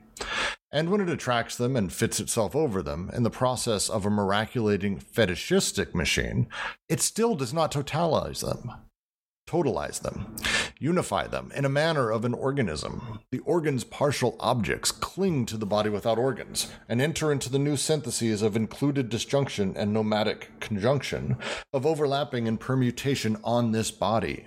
Syntheses that continue to repudiate the organism and its organization. Desire indeed passes through the body and through the organs, but not through the organism. That is why the partial objects are not the expression of a fragmented, shattered organism, which would presuppose a destroyed totality or the freed parts of the whole. Nor is the body without organs the expression of a de differentiated organism stuck back together that would surmount its own parts. The organ's partial objects and the body without organs are at the bottom one and the same thing, one and the same multiplicity that must be conceived as such by schizoanalysis.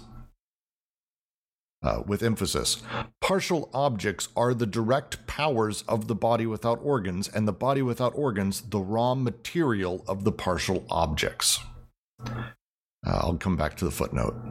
The body without organs is the matter that always fills space to given degrees of intensity, and the partial objects are these degrees, these intensive parts that produce the real in space, starting from matter as intensity equaling zero.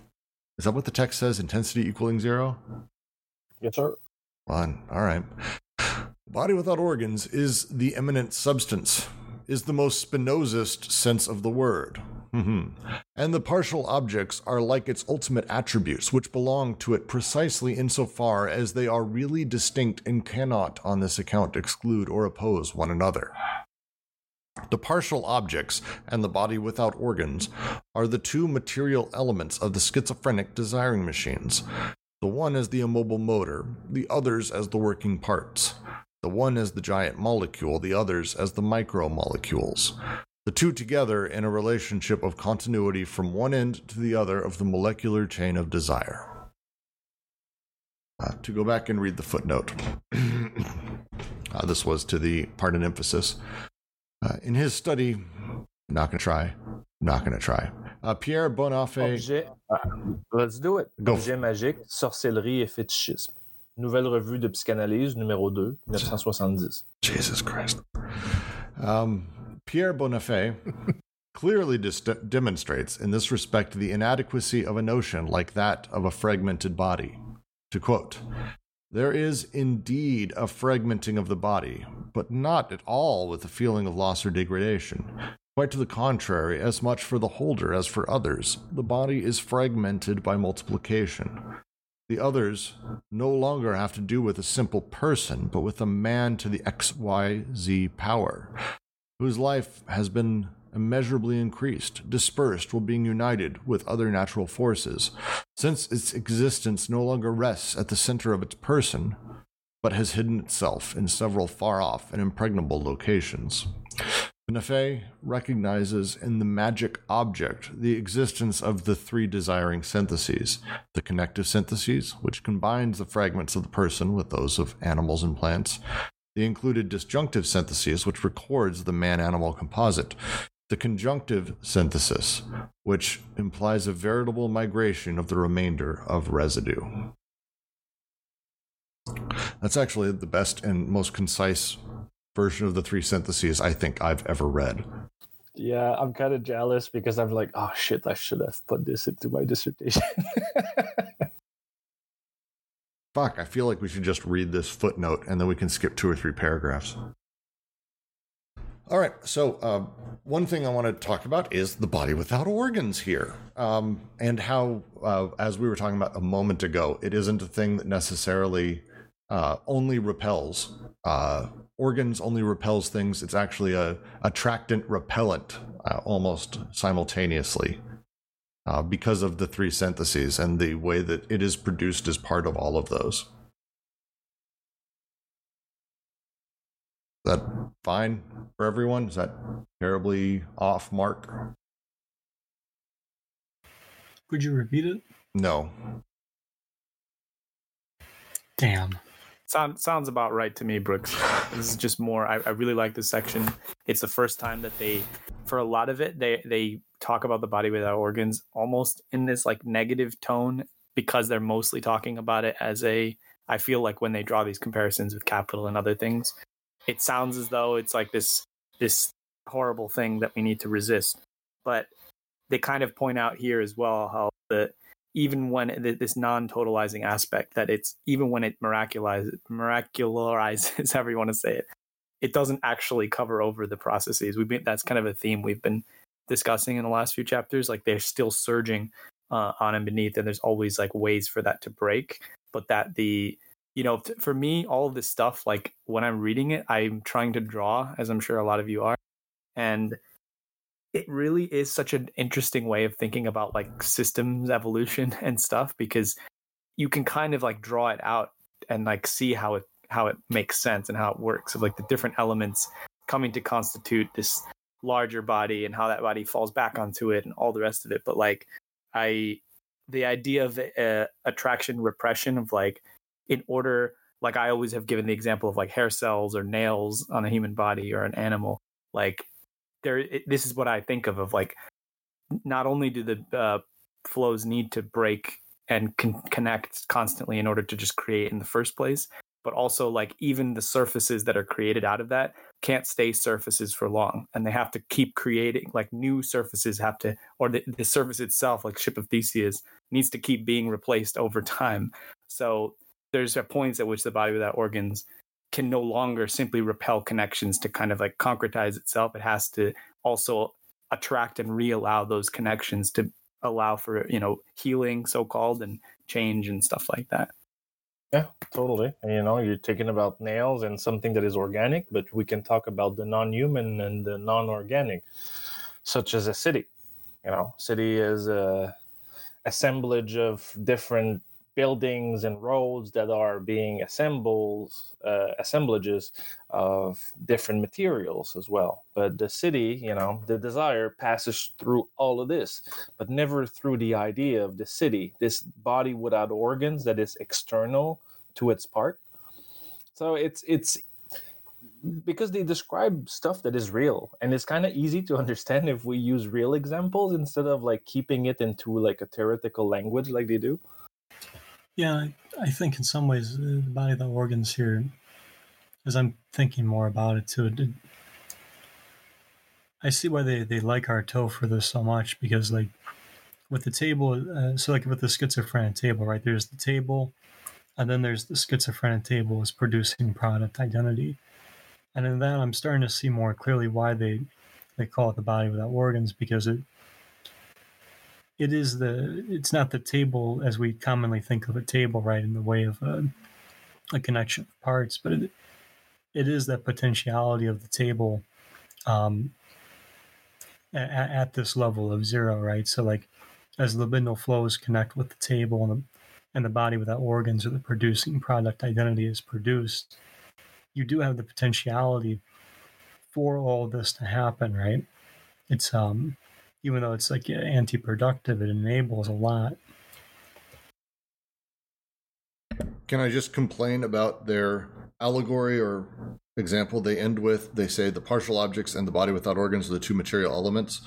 They then go through, and please correct me if I'm wrong on this. They then say uh, the one is the immobile motor, the other is the working parts. They they're shit writing here, and I want to know if it's in the original they flip it. And that's what makes this really tough for me to read and understand the first time i read this through uh, because it starts with body without organs starts with partial objects and then body without organs. But then in every sentence thereon they start with things describing body without organs and then partial objects. Am i right? Because otherwise it's literally the opposite of how i understand all of this so far. Not to say specifically the body without organs is the immobile motor. The partial objects are the working parts. The giant molecule is the body without organs. The micromolecules are the partial objects. That's how I understand it. Yeah, I think that is the only way to see it. God, I hate their writing sometimes. And it's always a matter of scale. It really depends where you start or where you want to end with this. It is also crazy to think that that second part of that italicized sentence, the body without organs, is the raw material of the partial objects, because it's so easy to think, even as the macromolecule type thing, to think of it as this like we always fall into like the it, ideas of superstructure almost, but like it's as if the structure it's like a fucking gingerbread house or something, you know, like the material of the body without organs itself, even as it's Serabat itself all the way to the bank is like it's still it, it, it's like the very wall the walls that makes it sound like structure again. But you know the very stuff of it is still it doesn't it's not static. It's still providing part of the you know the basis for these flows to create their fields of presence well it's really as they've talked about the the flows are being carved on the body without organs. And i've i've always enjoyed that allegory because it's about these cavernous sort of scars being placed on a human body, like in the primitive times. And uh, in between that is still the skin of the body. It's still uh, the flesh sort of filling those things in. And the deeper the cut or the stronger the flow, the wider that gap is. It's that's the fight is the the space, the immanent substance of everything that's sitting between uh, the flows and the partial objects, and that's the body without organs. Always in that sort of back and forth pushing, trying to close off and trying to uh, break flows. But that's still into the notion of marking. You know, if we want to go back to the example of the nail or the skin, um, so the skin, eh, we don't start with the skin or we don't start with the nail. We need to start with the function. In a world that is dangerous, uh, there's a function of protection and a function of clawing. And then the nail um, actually comes from it. It, it evolves uh, from this function of clawing, and the skin evolves from this uh, function of protection into a hostile environment. So that's that's how they see it. So it's always a relation to an ecology that produces the parts. Well, and and that goes with sort of uh, one of the things that I've been wanting to talk about is uh, the first section of actually chapter of Logic of Sense, where he talks about the nature of sort of becoming. The example he gives is with Alice. Alice takes eats something to get bigger, and we realize that at any given moment, Alice is the size that she is. But anytime we say that she's getting bigger, by necessity, we also have to consider her when she was smaller. That these images have to exist in our mind very much at the same time. That's the machine of Alice beginning, essentially. That's Alice beginning as a machine. So if we're talking about any one of these machines sort of operating and how the flows sort of move through them, it's necessary to understand the relations in time between the machine to itself, the machine to other machines, these partial objects and how they play. Yes, Lou, this is Bergson. This is not even slightly Bergson. This is just Bergson par excellence, basically. Um, but it's it's all part of that same thing. Yeah, I can't speak to Bergson, but uh, I like the way you explained that, Roger, because I, I think that's right in the sense that, like, if you go into the cold, right, the body without organs is not uh, the body with skin, it's the body without skin and, and all that. It's almost like a, it's like, it's almost like the inverse of the assemblage in a weird way. But at, at that same time, it's got all the potentiality for the, the skin to change, to adapt. Mm-hmm. But the assemblage is is a result also of the possibilities given by the virtual. You know, the virtual is the clawing, the protection, and the assemblage can only um, there's a field of possibility that emerges, and the actualization of this assemblage as a, a body with skin and, and nails um, can only happen into a certain parameter of arrangement or assemblage of different um, flows and matter responding to the virtual. Yeah, I think that's why recording is so imperative there. I'm only comparing it to the inverse in what I said earlier, but yeah, with recording, right, like you get as different functions um, are opened up, right, new possibilities and potentialities are exposed, especially as intensities will come to interact with them. All right, I will continue. The chain is like the apparatus of transmission or of reproduction in the desiring machine. Insofar as it brings together, without unifying or uniting them, the body without organs and the partial objects, the desiring machine is inseparable both from the distribution of the partial objects on the body without organs and from the leveling effect exerted on the partial body by the body without organs, which results in appropriation. The chain also implies another type of synthesis than the flows. It is no longer the lines of connection that traverse the productive parts of the machine, but an entire network of disjunction on the recording surface of the body without organs. And we have doubtless been able to present things in a logical order where the disjunctive synthesis of recording seemed to follow after the connective synthesis of production with a part of the energy of production, libido, being converted into a recording energy, numen.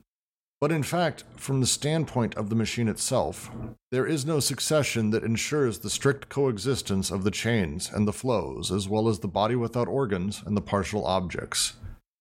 The conversion of a portion of the energy does not occur at a given moment, but is a preliminary and constant condition of the system. The chain is the network of included disjunctions on the body without organs, inasmuch as these disjunctions resect the productive connections. The chain causes them to pass over the body without organs itself, thereby channeling or codifying the flows. However, the whole question is in knowing whether one can speak of a code at the level of this molecular chain of desire. We have seen that a code implied two things one or the other, or the two together. On the one hand, the specific determination of the full body as a territoriality of support. On the other hand, the erection of a despotic signifier on which the entire chain depends. In this regard, in vain is the axiomatic in profound opposition to codes. Since it works on the decoded flows, it cannot itself proceed except by affecting reterritorializations and by reviving the signifying unity. The very notions of code and axiomatic therefore seem to be valid only for the molar aggregates, where the signifying chain forms a given determinate configuration on a support that is itself specifically determined and in terms of a detached signifier. These conditions are not fulfilled without exclusions forming and appearing in the disjunctive network, at the same time as the connective lines take on a global and specific meaning. Well, let's uh, take apart part of it because I think I'm not the only person. Uh, I, I I'm with Alyosha. I get some of it, uh, but uh, other parts I, I, would not say that I understand. So let's talk about the chain, uh, the chain of desire, uh, the molecular chain that they're talking about. Um, it is the apparatus of transmission. Is like the apparatus of transmission or of reproduction in the desiring machine insofar as it brings together without unifying or uniting in the body without organs. What is this chain? It it does. It feels like they're talking about sort of the Lacanian symbolic order, the chain of symbols that determined who we are, how we blah blah blah, the signifying chain, etc. This is what they're talking about, but they are talking about the molecular chain of desire here. So help. That's it. That's as far as I can talk. I think it's like it's less a chain in terms of having to do with like Lacan and semi- semiotics, and more like like a literal chain of these flows going from one object to another. I think it is the signifying chain, but from the standpoint of how it's how recording occurs in uh, in relation to the body without organs. Because if I remember correctly, like they didn't they do a whole thing where they took apart Lacan's signifying chain and sort of reterritorialized it. So right, uh, like here, the big thing seems to think, be. Yeah, but I don't think it's a chain of signifiers, but the chain of production. Yeah, I think we go back to like a full Marxist thing and saying that the molecular is producing itself, and not producing itself, but like you understand what I mean. Yeah, exactly. So it's it's not signifiers like uh, as we typically think about them, but it's it's the functions as they've been recorded. So really, with the the mouth, right? It's the the the function of eating or the function of uh, shitting or the function of I don't know whistling, right? And you get the the either or or or as opposed to the either or, which would be that more like paranoiac thing. Mm-hmm. And also uh, what they said earlier into this um, into Pierre Bonnafé, like the x plus y z. You know, it's the addition of those. It's like the cumulative. It's like a. Uh, it's like a rolling rock, you know, like but in this case that like attracts everything that it passes through and it changes through everything. So it's being transformed and it has a productive function into its environment, but also in itself. So this whole chain of syntheses that are happening as um, there's movement. And when I say movement, it's not really, it's not only spatial movement well, they say, as but they say at the bottom of the page there, the chain is the network of included disjunctions on the body without organs. In as much as these disjunctions resect the productive connections, it, the chains cause them to pass over to the body without organs itself, thereby channeling or codifying the flows. The reason I had said in chat that I feel like it, it's related to signifying chains is mostly kind of what uh, Jack had said that this whole book is like an implicit and explicit critique of psychoanalysis. And again, I think that they're trying to make another move by appropriating this term because they're they're talking about desire and desire for like psychoanalysis immediately goes into meaning and signification. And mm-hmm. But saying, the, sorry, sorry, no, that's my fault. Go ahead. I, I was just gonna say, so like then for them, it's like okay, you, you want to talk about a signifying chain. So in a sense, you're I maybe I'm saying you're both correct that like they're like, well, it's not about a signifying chain. It's it is a chain, but it's not a chain of meaning it's a chain of this like productive this series of productive forces the network of included disjunctions that moves across this like these surfaces. So yeah. Yes um, I, later, uh, you know, I'm the I'm the Thousand Plateau person, but uh, they would they would say about the plane of expression, and you know, there's a whole there's a whole difficulty there. When we talk about the plane of expression, we talk we think of expression into the word or the symbol, but that's not what they're referring to. What they're saying is the plane of expression is how matter express itself also. So I think that you know uh, what you just said uh, is is all right because it encompasses the symbolic, uh, the semiotic, but also the material expression. So this chain can encompass all those different levels at the same time. All right. What What do you guys make? Can I just ask? What do you guys make of this? Because I was. They kind of. I don't think that they're actually contradicting themselves, at least as far as they believe. But you know, on page three twenty seven, they're like, so the chain causes them to pass over the body through organs itself, channeling or codifying the flows. And like literally just a few sentences later, or perhaps I think it might be actually be in the next paragraph. So maybe we'll get to that in a second. It's like they say, well, it's not really codifying anything. In fact, what they do is they uh, decode everything, and they this chain of, of molecular desire actually decodes everything. So I'm like, okay, so I looked back at the first sentence. And I'm like, they're not saying it kind of does. They say it codifies that flows. So I'm trying to reconcile both orders in my head at once. So how I'm how I read that is that it uh their the job of these chains essentially is to codify flows, but a thing can't be codified if it's already codified. And so it only works on decoded flows. It's a uh, hey, I, I I only make soda, so I can't start with Pepsi. I have to start with water. If you give me Pepsi, I'm fucked. Uh, so I have to start with the water and the ingredients. This is what I think they're saying there.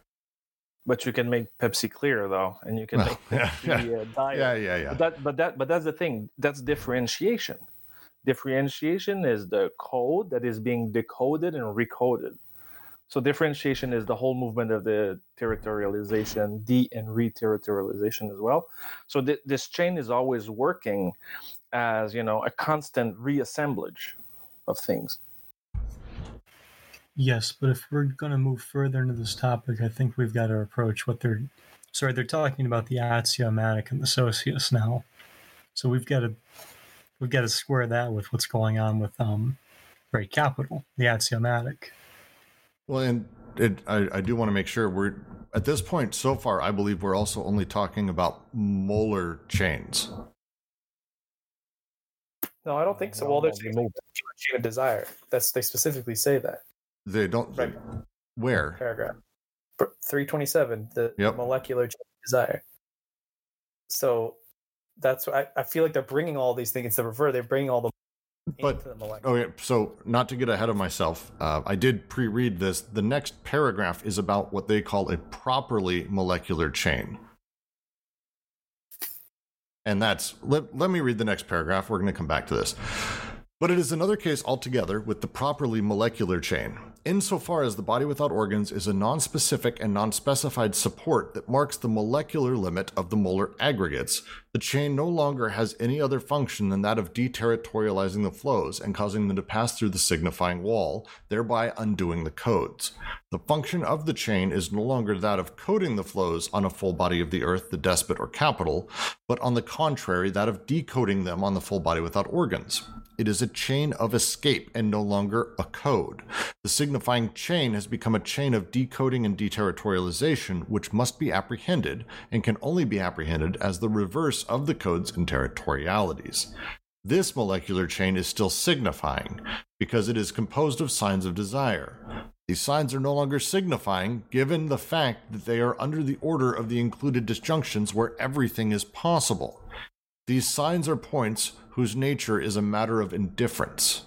Abstract machinic figures that play freely on the body without organs and as yet form no structured configuration, or rather, they form one no longer. As Jacques Monod says, we must conceive of a machine that is such by its functional properties, but not by its structure. Quote, where nothing but the play of blind combinations can be discerned. Unquote. It is precisely the ambiguity of what the biologists call a genetic code that enables us to understand this kind of situation. For if the corresponding chain effectively forms codes, inasmuch as it folds into exclusive molar configuration, it undoes the codes by unfolding along a molecular fiber that includes all the possible figures. Similarly, in Lacan, the symbolic organization of the structure, with its exclusions that come from the function of the signifier, has as its reverse side the real inorganization of desire. Now, before anyone says anything, we're going to stop there for the day for reading. I want to actually spend 10 or 15 minutes talking about this because this chain part I don't fucking understand. I will say I was inclined to believe you, Brooks, but then I'm looking at the paragraph and it says even in the even towards the uh, end of that page 327 they're asking themselves this first of all all the, the terms they're discussing are the same terms we've been discussing throughout this section so they're definitely molecular. And then they say however the whole question is in knowing whether one can speak of a code at the level of this molecular chain of desire so i think as far as they're concerned they have been discussing that but I, then, I would agree. So I, I, I agree. I think maybe I maybe I misspoke when I said molar. Um, what I'm talking about is they kind of have decided there's two chains. Let's call one uh, one that's been properly signified. It's already got it's already been coded. A molecular chain that's already been coded. By that nature, that's not anymore what they're talking about when they say properly molecular. Because at that point, once it's been coded, it's actually been integrated. And I would say there's only one chain though. Because there's only one chain. The molar and the molecular are always encompassed within one another. And uh, but but it's a different, you know, the, the way of the intensity in the aggregates works. Uh, you can read it in two ways, but there's only one. Yeah, I agree with Roger. Uh, There's only one flow. So, like, if you go back to that diagram on 282, this is what they're um, expounding on: is the way that uh, uh, the, desiring production moves through the uh, the paranoid and the um, uh, the schizophrenic, right? So, like, it gets it's it's affected by the uh, the territorial machine of the primitive, of the despotic, and of the capital, right? And it goes through coding and decoding, right? And then it hits the body without organs and it's either going to bounce right back which is uh, i think you guys gave a great example of that when right the the desiring production of uh, drinking soda pop right instead instead of getting like beyond pepsi we get crystal pepsi right? A complete waste of time but it's paranoiac right? It's the same damn thing.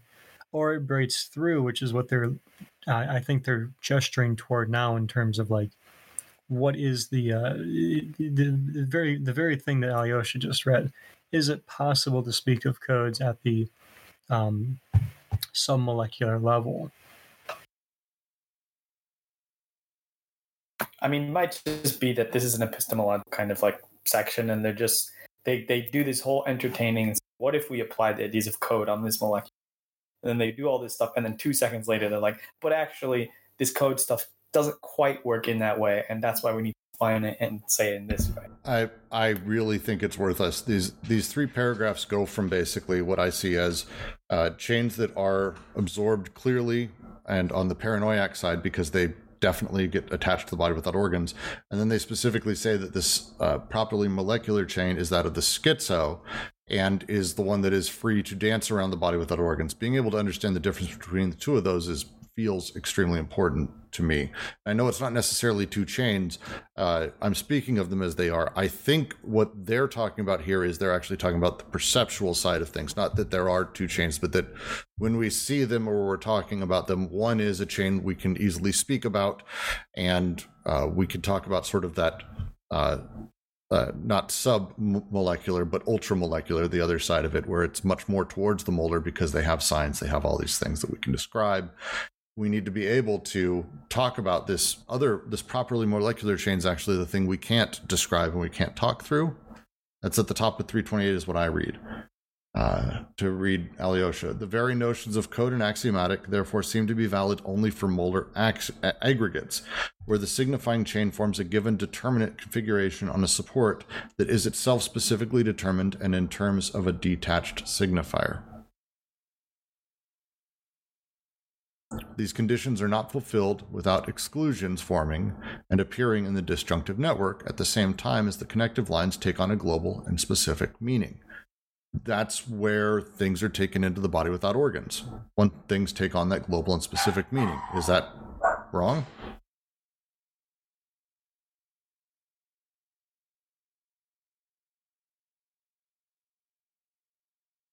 And actually, I'm going to ask Angus his question. It's a really uh, axiomatics are not are, are axiomatics molecular? No, they're molar. Well, I would argue then we're talking then axiomatics have to operate on this chain. No? Well, no, but I mean, the Axiomatics are with the uh, the socius, right? So I I think what they're getting at is the way that like so the way the socius is affecting uh, social machines and more directly like what's happening with desiring production there right as, as it moves toward the body without organs it can bounce back and break down as they say or it can break through so like with the with the axiomatic there right that that level of um, decoding is happening um, to desiring production and that is flowing through these desiring machines as we're talking about them I wonder if they're talking about something. It seemed very similar to me in the um, someone was talking about a thousand plateaus, but um, in the micropolitics and segmentarity section, they talk about the kind of molecular lines, like in the kind of um, like uh, molecular level of this. We this is where we have our like vectors of deterritorialization. They can either um, break through to the body without organs, or they can be um, axiomatized and like made to signify and brought back into the kind of um, segmentarity, um, like the, I guess, symbolic order in a way. And I, I don't know if that um, helps at all. I think it does in some way. You know, it's like I think it's easier to think about this when we take real world example. Let's take the example of gender, for example. The molecular gender is, you know, the the the, the, the cis heterosexual man, and that's that's you know that's going to be the universal, the reference point in everything. Uh, if we take it from a deterritorialization point uh, of a view or perspective, everything will be in regard to this into it would be a difference in regard to this uh, uh, this this identity that we put there. But on a molecular level nobody is really that. And you know people are just doing stuff. So gender is just something that is way more fluid. And you know people are just connecting stuff together performing doing whatever. And but at the same time these differentiation uh, in gender can become axiomatized you know? Identities of trans of different other thing can re-enter the uh, molar axiom at one point. So it's it's it's either we we let them flow as an escape or we recodify into like the seven, 72 genders of facebook you know? I don't know if that makes sense because i'm not a specialist of that question That makes sense to me, at- least. That's exactly um, what I was getting as kind of this question, you know, what are you? Um, you know, and there's these kind of molecular lines um, taking off that um, are like axiomatized to made signify, oh, I am this now. Um, we we now have a, a signifier, a way to a way to um, codify this, and an axiom for it. I think everything moved into the chat and people I, I think I think it did a lot. A lot did move into the chat. A lot. A, a lot did move into the chat. I think a lot of that works for me. It's, uh, I mean, we're we're into some really specific stuff for me because, uh, obviously my big interest in all of this is uh, the actual activities or praxis that can come from this work at a material level. So being able to understand what they consider to be the processes that these things happen, how they come about, how they we can find the lines of escape, um, how chains of escape and not code can become things, uh, how we can move and play in a in a different way is important. So there's a lot to review over this, but uh, we are a bit over two o'clock. Uh, so I am going to slowly end this. Thank all of you uh, for joining us today. We will continue tomorrow. Uh, same time, same place, noon here. And we will continue reading on from page 328 of my text, uh, continuing with uh, their explanation of the body without organs as a model of death and their switch of the death drive is, I think, going to be continuing to be very important for us to grasp. So please join us, and uh, we look forward to it. Thank you very much.